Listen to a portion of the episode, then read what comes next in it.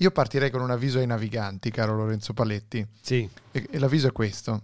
E Tu, la mia lavatrice che- sto funzionando in sottofondo. Questo è Benissimo, questo avviso. è l'avviso, primo avviso. Il secondo avviso è, se avete più di 35 anni, tu ti stai avvicinando, non ce l'hai ancora se non sbaglio, Vicinissimo. Vicinissimo ai 35 anni, quindi goditi ancora affinché poi non un togo, come tu solitamente dicevi, anzi ripetimelo per favore.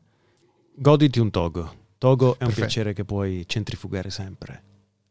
Quindi parte la tua centrifuga, eccetera, eccetera. No, quello che non potrai più goderti dopo i 35 anni, caro Lorenzo, mi dispiace. È un gelato a base di panna. Perché ho visto Esatto. il tuo tweet. Hai visto il mio tweet? Allora io sto malissimo. Ho mangiato un gelato a base di panna di noto marchio. Ma diciamolo Eh. questo marchio. Beh, trattasi del marchio che in Germania si chiama Langnese. Per Che- qualche ragione. Ed ha, simbolo, ed ha il simbolo, un, un, diciamo, un logo di un, di un cuore concentrico. Per capirci. Perché quel marchio, che in Italia si chiama come il modo latino di indicare il freddo. Perché non vuoi dire cosa sia? La lobby, temi che la lobby del dei gelato. gelati. Assolutamente, la lobby dei gelati potrebbe scagliarsi contro di me. Quel marchio si chiama in, in modi completamente diversi a seconda del paese dove va. Non so se sapevi questo. Sapevo perché se non sbaglio storia. il marchio di Unilever che si è comprata tutti i, i produttori Paletti, eh, locali. presente. Beh, dovrebbe essere così, eh, che si è comprata tutti i produttori locali, poi ha preso i migliori, tipo da noi l'Algida aveva il cornetto, l'Unilever Eh, se l'è comprata.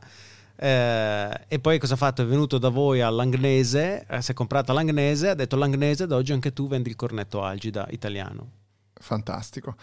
Il fatto è che comunque questi prodotti vengono realizzati a livello industriale con dei processi che eh, definirei chimici a livello proprio grave, proprio pesante. Ovvio. Perché comunque ieri sera l'ho mangiato, oltre a, a- eh, mi ricordavo perché volevo un gelato normale, non c'era, avevano già chiuso, mi sono accontentato di, di un, di un cornetto. Ho detto, "Vai, facciamo questa pazzia. Erano vent'anni forse che non mangiavo un cornetto, un cornetto algida. L'ho detto, l'ho detto, un cornetto algida. Sono stato malissimo. A parte l'esperienza in sé, proprio non vale più la pena. Non so come dire, cioè, non... anche mangiandolo non hai la sensazione di mangiare un gelato secondo, Secondo me me il problema, sì, secondo me il di problema del mangiare un- è una sorta di, di- di merendina fredda È troppo rigido, secondo me. Non è, non è gelatoso, non è morbidoso. è mentre il break rigida. della motta Mm? lo ricordo con molto più piacere Non ce l'ho preso. Aspetta, che vado a, ne vado a il verificare. break una motta è quello che Break sembra una specie di, di- di- eh, aveva il logo della Ah, fiamma certo. della statua della Oh, libertà certo, ma naturalmente. Ma è ancora in produzione? Visto è che ancora in foto produzione break è scritto peraltro per chi lo cercasse senza la A di break è proprio B-R-E-K tra l'altro se non sbaglio ehm, il gelato preferito da Chris Rock. Da- Ma, mamma, che, che- con quale abilità passi da un argomento all'altro? sai con quale abilità tu potresti invece lanciare la sigla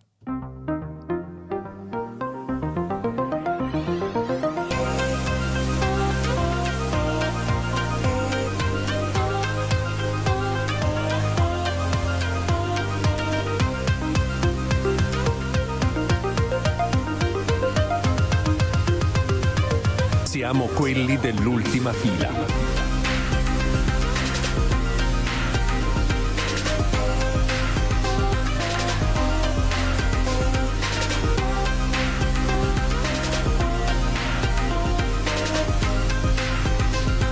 Siamo quelli dell'ultima fila. Mentre andava la sigla, Lorenzo mi mostrava una cosa a cui arriveremo presto, ve lo promettevo perché oggi per la prima volta dopo anni abbiamo una scaletta, pensate, Incredibile Dick tu. un libro bellissimo di cui vi parleremo a breve. In realtà volevo chiudere il segmento eh, gelato eh, industriale facendo sapere a tutti, a parte sento anche la tua lavatrice Cioè, ho tolto apposta il noise gate perché voglio l'esperienza della lavatrice, per giustamente. i nostri ascoltatori. grazie, grazie Lorenzo Paletti.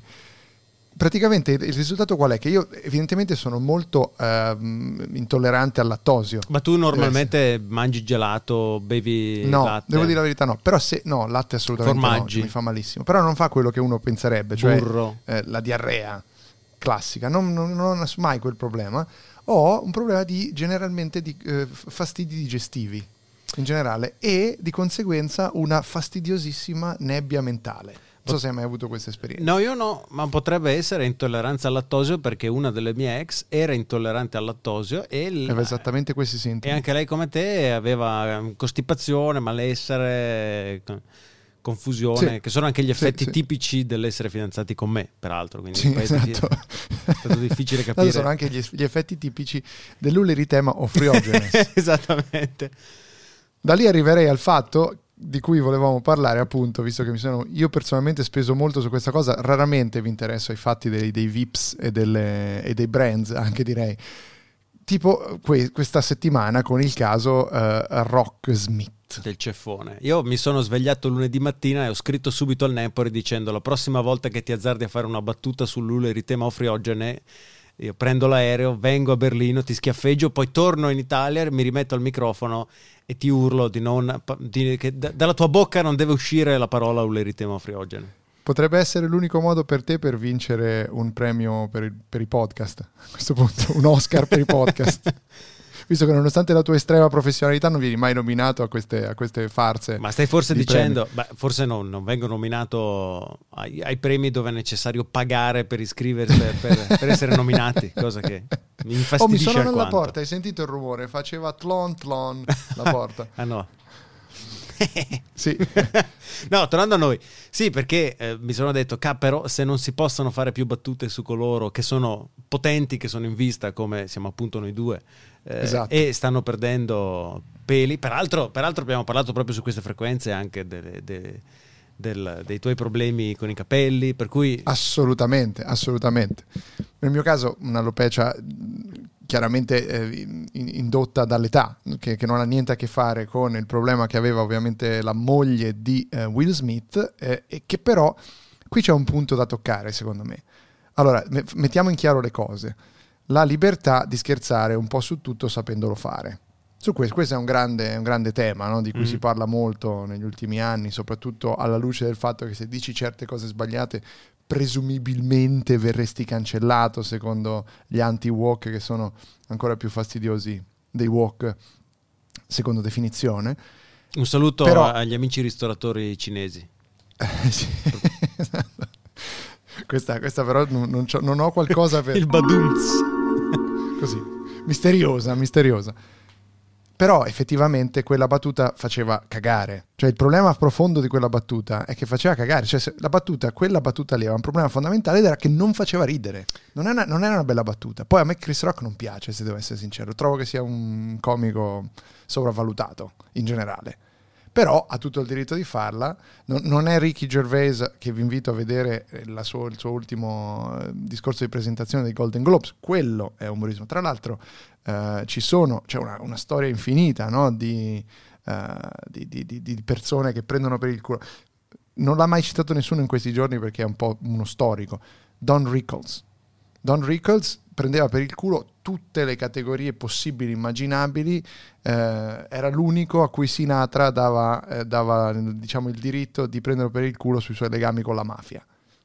Per dire il livello a cui si poteva arrivare. E questo ha fatto una cazzata. Poi ovviamente Will Smith ha fatto molto peggio, e però un punto che poi ti, voglio sapere cosa ne pensi tu di questo, visto che sei anche un fan del- de- dei vari comici, dei Ah, vari sì. comici come me che scherzano su tutto. Qual è la tua opinione? C'è un punto fondamentale, la difesa assoluta di Jada Pinkett Smith, che è una che su questo tema ha fatto dei gran video su, so- sui social in cui dice I fucking love my head, I fucking love to be bold, non ho più da pensare ai capelli, c'è tutto un elemento di mettersi in evidenza su questo fatto che non, non giustifica il fatto che qualcun altro possa prendersi il diritto di scherzarci, perché la battuta faceva cagare, però insomma anche considerarla come fosse, e qui possiamo citare invece un caso esattamente di questo tipo, una povera donna ammazzata e fatta in pezzi, cui, su cui un comico fa una battuta orribile, ecco c'è un po' di differenza. No, no, c'è sicuramente differenza. Cioè, Chris Rock, eh, sì, posto che anche a me la battuta non ha fatto impazzire e anch'io, non so, Chris Rock mi dà la sensazione di essere uno sbruffone, a me gli sbruffoni Aspetta, stanno- vediamo se è vero, scusami. Hey, hey, hey, Giada, looking forward to G.I. Joe 2. Vedi? Vedi che non è vero?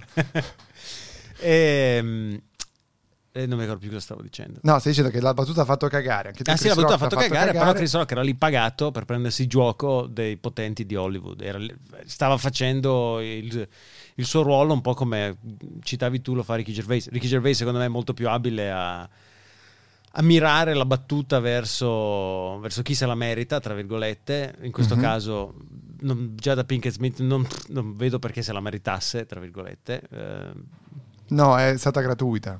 è Ecco, un diss il problema è, è che era gratuita. È un burn inutile. Eh, che era gratuita, un burn inutile, però dice almeno era lì pagato per quello, se- beh, lei era una persona in vista, ci può stare. Primo, secondo, a me ossessiona questa idea dell'onore, che serve che Will Smith eh, difenda l'onore della moglie. Sì, questa è la cosa peggiore in assoluto. qui, eh, e contemporaneamente mi dispiace moltissimo per Will Smith perché per arrivare a fare un gesto di quel genere immagino ci sia un tumulto eh, interiore non, non indifferente. Ma infatti voglio aggiungere anche un'altra cosa. Se quelli degli Oscar si azzardano a togliergli l'Oscar o a fare una qualsiasi decisione, questi si sono dati uno schiaffo. Cioè, comunque, anche Will Smith non, non l'ha preso a pistolettate, gli ha dato una sberla in faccia.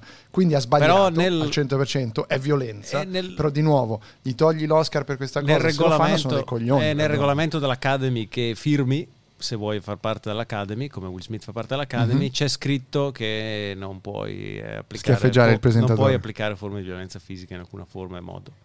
È proprio scritto. È scritto nel regolamento. E quindi se è scritto nel regolamento, Dai. eh, esattamente. Ok, questo Lì- non, non lo sai che non lo sapevo. Lì hanno l'aggancio. Secondo me il vero problema è stato non fare niente quella sera lì, perché adesso eh, se fanno qualcosa devono overcorreggere in maniera estrema, no? Per dimostrare che, hanno- che agiscono. Eh, viceversa, quella sera lì avrebbero potuto far uscire alla stanza, avrebbe vinto l'Oscar senza premio, senza premiazione, diciamo, senza riceverlo in mano in quel momento e fine, finiva lì.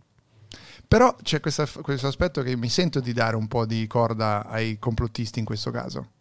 Perché gli Oscar sono, diciamo così, in decadenza, non li guarda nessuno, no? Assolutamente.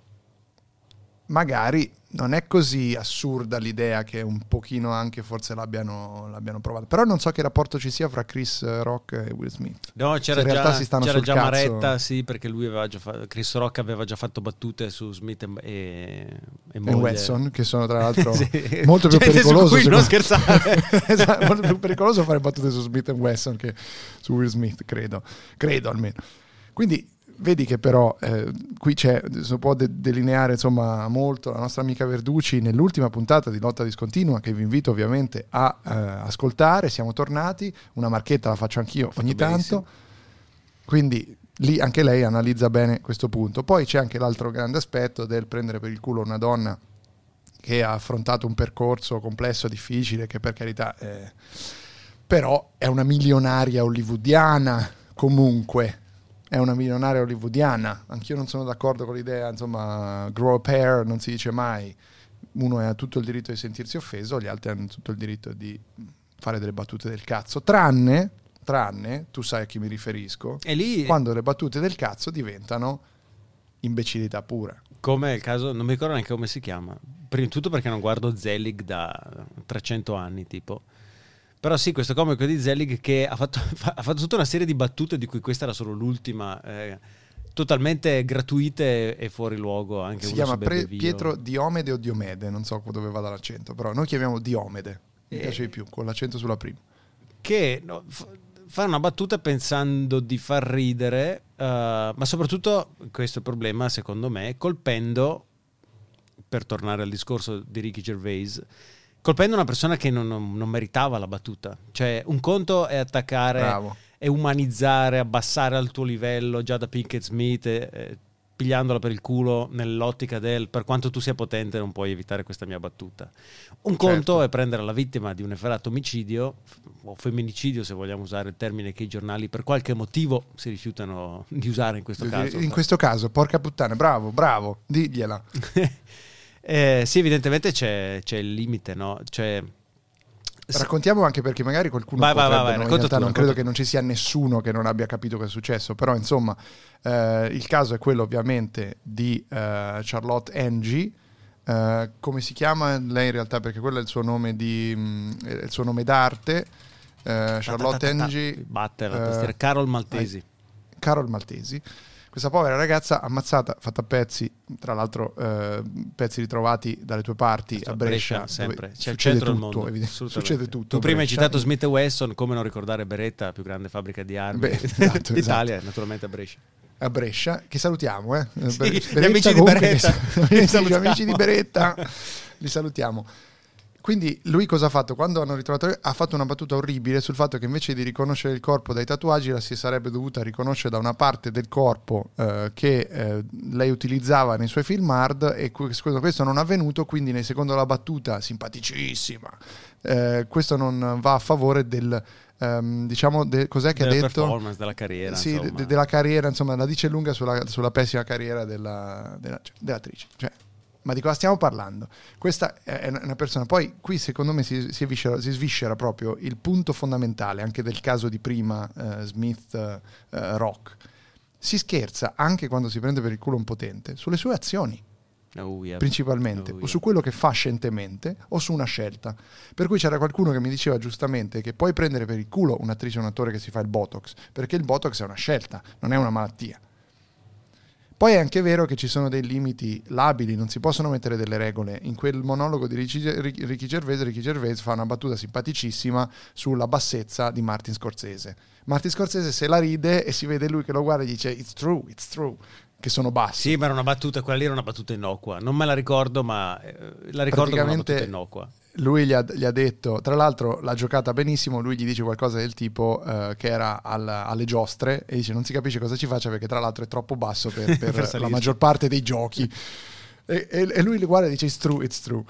E- cioè, Ma capisci? Cioè, risata e amen. ti- in questo caso questo deficiente, questo povero deficiente, fa tutta una serie di battute del genere. E mentre ricercavo, per questo poi ricercavo, pensate per una puntata di ultima fila, ho... Ma che? che dove siamo arrivati. Ce n'era una addirittura su, su Fedez che si è appena operato, è una cosa Che gravissima. mostra il suo nuovo tatuaggio. Mostra il suo nuovo tatuaggio. Che quando invece stava mostrando la cicatrice. Sì, sì, ma è Di battute, un'operazione gravissima che lo gratuite. che- battute gratuite. tutti- completamente, completamente così. E- Ed è stato intervistato al Corriere della Sera che gli ha dato pure spazio.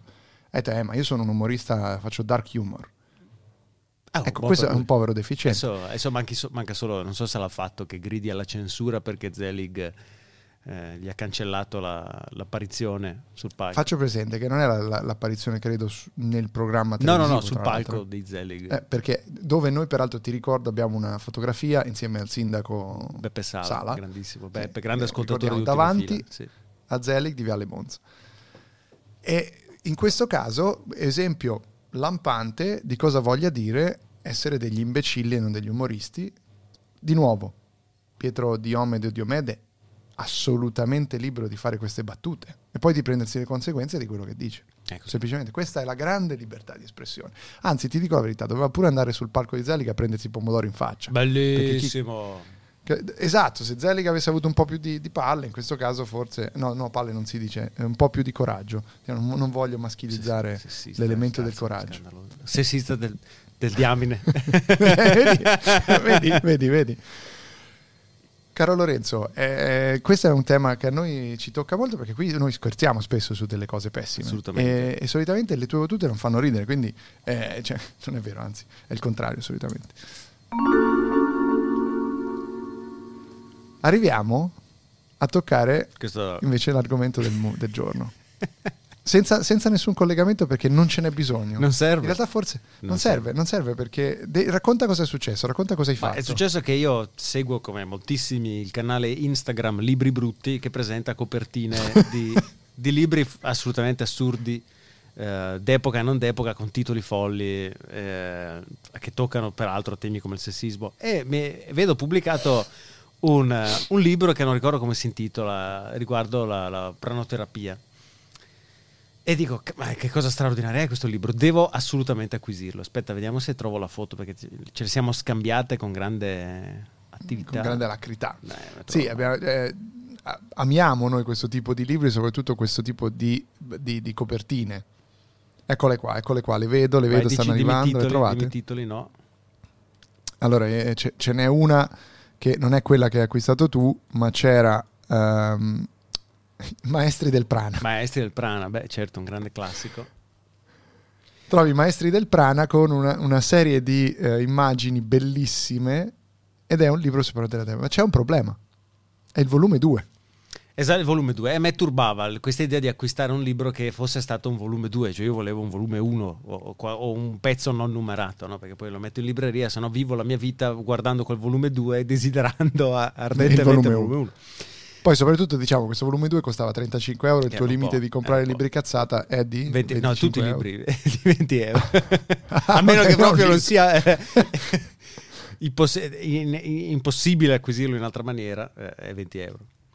E, ehm, e, quindi alla fine ho acquisito l'ottimo libro del professor Arnaldo Zanatta, I pranoterapeuti più noti stesso d'Italia, autore. stesso autore, come conoscere e servirsi di guaritori riconosciuti scientificamente.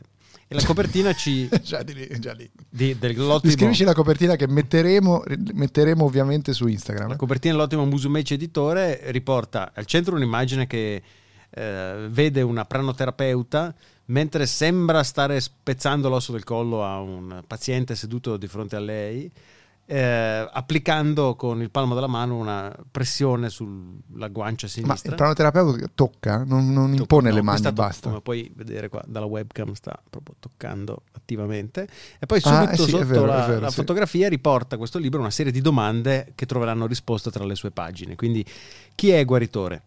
Da dove proviene la sua energia bioradiante? Quali sono le prove scientifiche della sua esistenza ed attendibilità? Questo capitolo sarei curioso di leggere. Come pensa? Come opera? Cosa guarisce? La sua filosofia, i suoi stati mentali, le sue paure, le sue certezze, il suo indirizzo, il suo telefono. Il suo segreto è la Coca-Cola senza caffè. Esattamente. E allora io non l'ho ancora letto, di verità, anche perché è stato acquisito prossimamente, però guarda qua, eccezionale. Vedi, tu lo apri e già la prima cosa che ti fa vedere è collana paranormale di prossima uscita diventa con me un pranoterapeuta.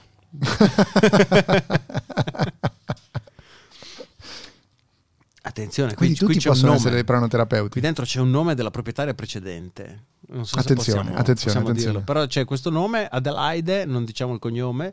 Dice, Ma chi se ne frega, dillo. Adelaide cioè, Spadoni Parezzan, dicembre no, 1982. Dai, scusami, aspetta, aspetta un attimo.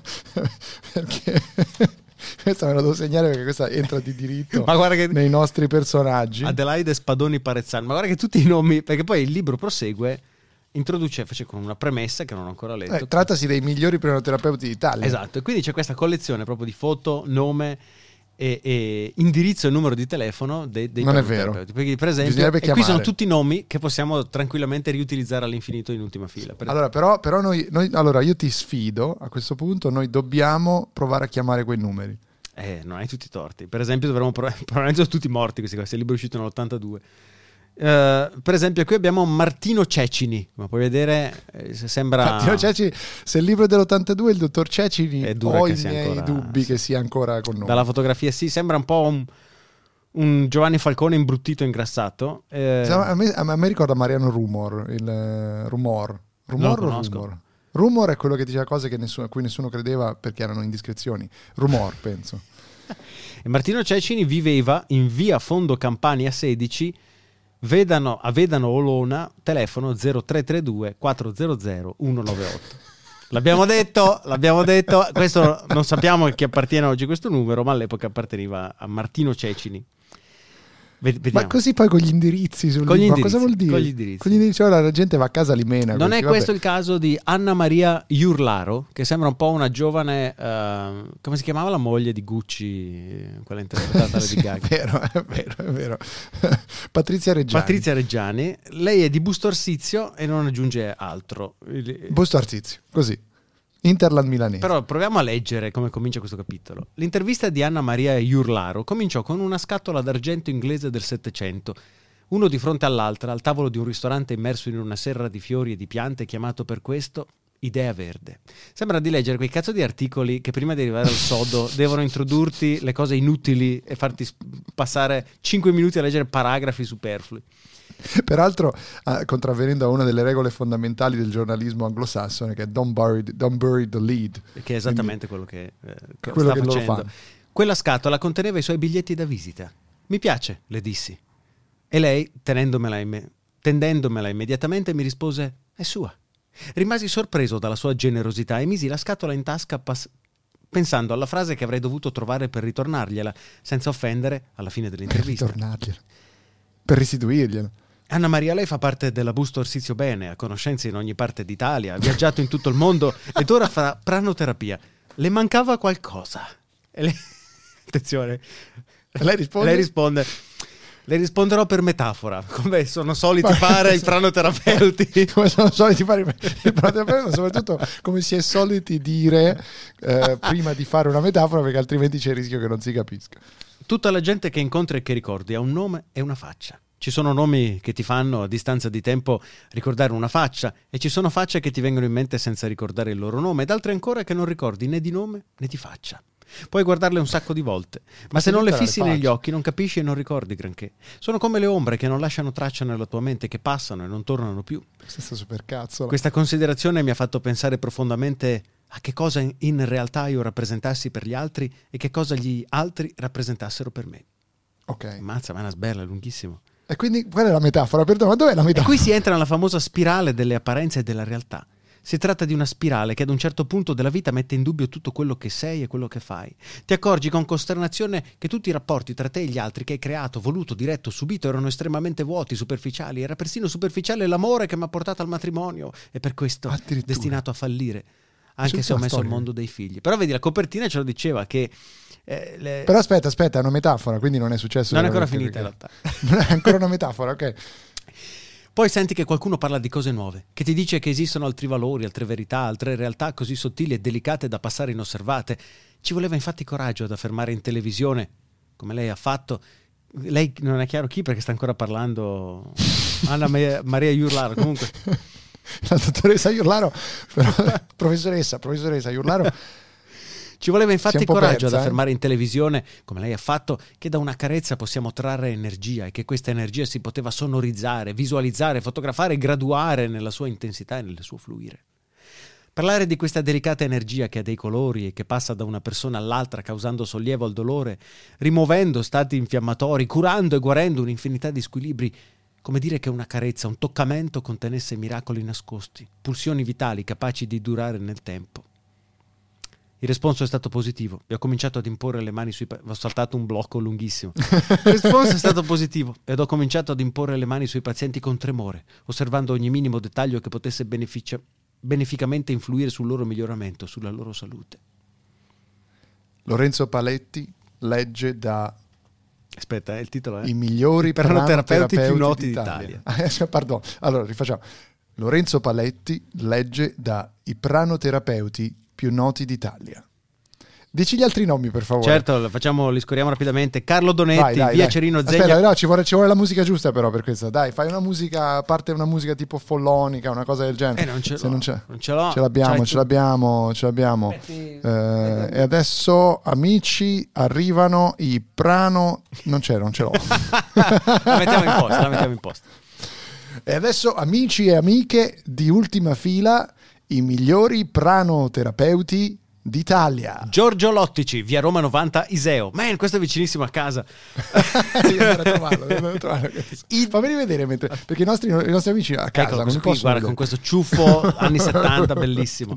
Descrivici anche la foto, ti prego. Alla foto c'è lui che guarda fuori dall'inquadratura con fare un po' misterioso, questo baffetto molto poco accennato, que- questo cappello sbarazzino, viso un po' gonfio, molto bello. Giorgio Bordoli, Giorgio Bordoli, via Rezzonico 23 Como. Giorgio Bordoli No, ha la faccia bello. del tipico muratore che a fine giornata si fa il bianchino al bar, grandissimo. incrocio fra Ninetto Davoli e Paolo Villaggio da giovane.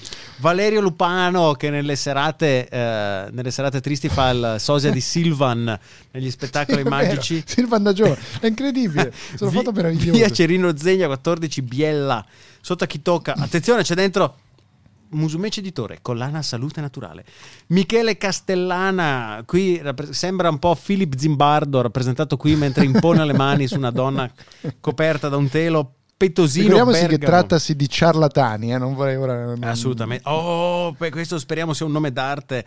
Ya con la Y, YA Torno, vedi anche lei ha quel fare un po'. Ah, ya torno, certo, perché in, in spagnolo ya torno vuol dire adesso ritorno, Ah, adesso vengo. vedi un po' già, già, già sto tornando. Via Mario Monti 43 Como, se M sta per Mario. ma Come può Mario? Monti, Non ma so. Mario Monti è... ma Sono, ma- sono così ma- pranoterapeuti che sono nel futuro, cazzo. Cazzo, ma Mario Monti. C'era già una via dedicata a Mario Monti ancora prima. Aspetta, aspetta, aspetta. Guido Cerutti, via Vittorio Veneto 124 Verbania 0323 43101. Eccolo qui, eccolo qui. Cosa dici di Non, non riesco a identificarlo. Guido Cerutti potrebbe, no, Guido Cerutti potrebbe essere Scerbanenko. Scerbanenko, bravo, ci sta. e concludiamo, concludiamo con un sosia di eh, Coppola. Sì, è vero, è vero, è Sosia di vero. Coppola, Roberto Cavagnino, via Fondo Campania 16, vedano Olona e che la vedano, Anche lui? e che la vedano bene. 0332 400 198. Vedono bene. Sai che però potresti provare a chiamare almeno il, il signor ultimo, che come l'hai detto, come si chiama? Dovremmo. L'ho già perso. L'ho già perso, l'ho già perso. Non lo so. Vabbè, in ogni caso... Secondo me dobbiamo cercare la foto di uno che sembra giovane e chiamare quello Sì, che ha qualche esatto. probabilità di essere ancora in giro. Secondo me dovresti provare a chiamarlo e chiedergli se la pranoterapia ti può aiutare contro le emorroidi. Pensa, pensa all'imposizione delle mani sulle emorroidi. No, no, non fare Pietro Diomede, dai. Sono mali non- su cui non si può scherzare.